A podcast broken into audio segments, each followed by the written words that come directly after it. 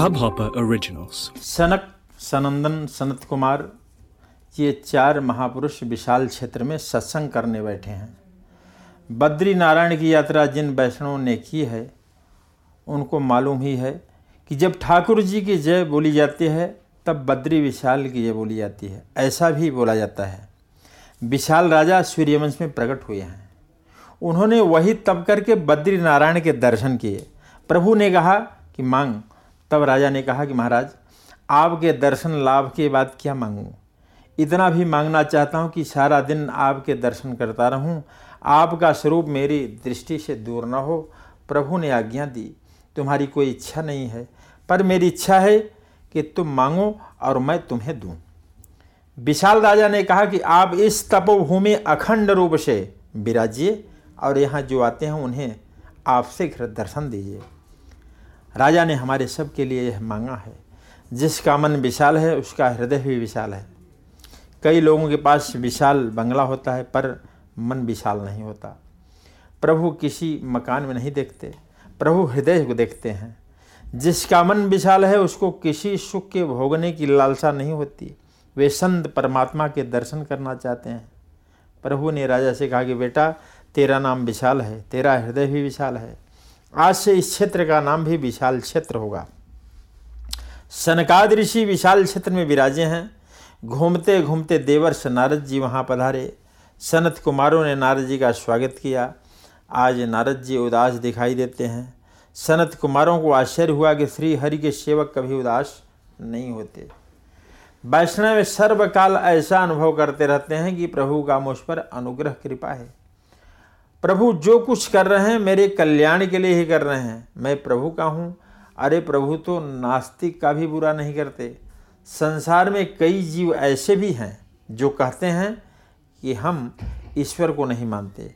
भगवान कहाँ हैं? मुझे सेवा पूजा की फुर्सत नहीं है। भगवान कहते हैं कि तुम मुझे नहीं मानते, पर मैं तुम्हें मानता हूँ। भगवान सबको मानते हैं। वे नास्तिक को भी मानते हैं उससे भी प्रेम करते हैं। नास्तिक का भी बुरा भी नहीं चाहते। आप सब वैष्णव हैं, प्रभु को प्रिय हैं, आपके जीवन धन, आपके भगवान हैं। प्रभु में विश्वास रखिए। अपने जीवन में सुख दुख का मान, अपना अपमान का प्रसंग उत्पन्न हो तो मन में ऐसा निश्चय कीजिए कि प्रभु ने अच्छा किया। मेरे प्रभु गलत करते ही नहीं। कोई मनुष्य गलत कर सकता है, पर प्रभु गलत नहीं कर सकते। मैं भगवान का हूँ। वैष्णव सदैव शांत और प्रसन्न रहते हैं। सनत कुमार नारद जी से पूछते हैं कि आप वैष्णव हैं? चिंता किस लिए कर रहे हैं? उदास क्यों हैं? नारद जी ने कहा, मैं तो आनंद में हूँ, मुझे कोई दुख नहीं है, पर मेरा देश आज भी दुखी है, इसलिए मुझे दुख हो रहा है। नारद जी महाराज, समाज सुधारक संत हैं। इनकी इच्छा है कि सब सुखी हों। कोई किसी का बुरा नहीं चाहता और न बुराई की इच्छा रखें। कोई भूखा न रहे, सबका कल्याण हो, सब प्रभु को भक्ति करें, परमात्मा की शरण में रहें। नारद जी की ऐसी भावना है, इसलिए नारद जी संसार में घूमते रहते हैं। नारद जी ने कहा कि लोग सच नहीं बोलते, झूठ बोलते हैं, जीव मात्र पेट के लिए पढ़ते हैं। सत्यम नास्ति तपह शौचम, दयादानम न विद्यते। उदभरिणो जीवा वराकाः कुटभाषिणः। मंदा, मुषमन्दमतयो मन्दभाग्या हृत्पद्रुताः पाखण्डनिरताः सन्तो, विरक्ताः सपरिग्रहा। कलयुग में स्वच्छता दिखाई देने लगती है, पर पवित्रता नहीं है। सबको भोग की इच्छा होती है। सच्चे सुख की पहचान नहीं हो रही है। व्यवहार में प्रपंच बढ़ा है। इसे किसी को शांति नहीं है। प्रपंच करने वाला का शांत मन रहता है। भले ही वह बंगले में रहता हो। नारद जी दुख के कारण बताते हैं कि ज्ञान का बहुत विक्रय हो रहा है। इससे ही दुख बढ़े हैं। अन्न का विक्रय भी होने लगा है। बिकता अन्न घोर कलयुग में, बिकता वेद भाव में इसमें, कामिन का शरीर बिकता है, धन का लक्ष्य भान इसमें। अन्न विक्रय होने लगा। आप कहे महाराज। हमने अन्न का विक्रय नहीं किया है। अन्न विक्रय होटलों में भले ही होता रहे, पर भोजन पाने वाला थोड़ा भी काम कर दे तो अच्छा है, ऐसा ही इच्छा रखकर भोजन देने वाला अन्न विक्रय करता है और उसे अन्न विक्रय के समान ही पाप लगता है। सनातन धर्म की ऐसी मर्यादा है कि भोजन देने वाला भोजन पाने वाले को रुपया देता है और बंधन भी करता है, पर बाद में अन्न का विक्रय होने लगा और इससे धरती माता अन्न रस निकलने लगी, ज्ञान का विक्रय होने लगा। इससे ज्ञान अब मस्तिष्क में न रहकर पुस्तकों में ही रहने लगा। स्त्रियों में शिक्षाचार बहुत बढ़ गया है। शिक्षाचार से दुराचार उत्पन्न होता है। सदाचार नहीं रहा। हमारे शास्त्रों में लिखा है कि स्त्रियों का स्वतंत्र होकर घूमना अच्छा नहीं है। स्त्री जब बाल्यावस्था में माता पिता के अधीन रहती हैं, युवावस्था में पददेव के अधीन रहती हैं और वृद्धावस्था में पुत्र के आश्रय में रहती हैं, तभी अच्छा रहता है। स्त्री बहुत स्वतंत्र होकर घूमती हुआ बिगड़ती है। ऐसे स्त्री दुखी होती है। नारद जी ने दुख का कारण दिखाकर घूमते घूमते मैं एक बार वृंदावन में पहुँचा। वहाँ एक युवती रो रही थी। उसके आगे दो मूर्छित पुरुष पड़े थे। उस स्त्री ने मुझे बुलाया। मुझे आश्चर्य हुआ। मैंने सोचा कि कोई दुखी, भयभीत स्त्री है। उसका दुख दूर करूँगा।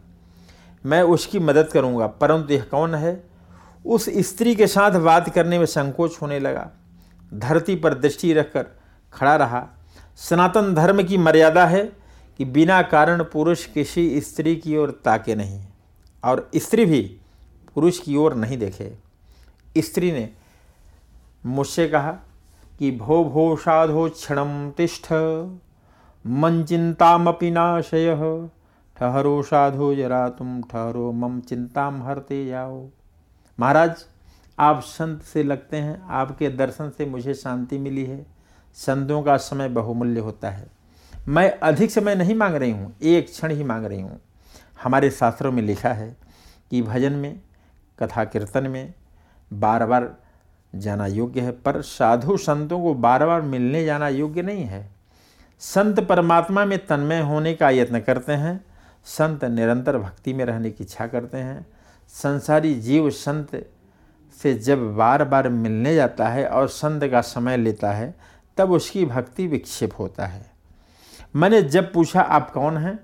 तब उस स्त्री ने मुझे कथा सुनाई, महाराज, मेरा नाम भक्ति है। ज्ञान और वैराग्य मेरे दो पुत्र हैं। ये वृद्ध हो गए हैं, मूर्छा में हैं। द्रविड़ देश मेरा जन्म हुआ है। कर्नाटक में मैं बड़ी हुई महाराष्ट्र में कहीं कहीं मुझे सम्मान मिला। गुजरात में मेरी स्थिति बिगड़ गई। ये वृद्ध हो गए हैं मूर्छा में हैं, द्रविड़ देश में मेरा जन्म हुआ है, कर्नाटक में मेरी बड़ी हुई, और महाराष्ट्र में कहीं मुझे सम्मान मिला। गुजरात में मेरी स्थिति बिगड़ गई। द्रविड़ देश भक्ति महारानी का पिहर है। श्री शंकराचार्य स्वामी, श्री महाप्रभु जी आदि सब आचार्य दक्षिण भारत में प्रकट हुए हैं। अवतारों का प्राकट्य उत्तर भारत में हुआ और दक्षिण भारत में आचार्य प्रकट हुए हैं। दक्षिण में भक्ति महारानी प्रकट हुई है।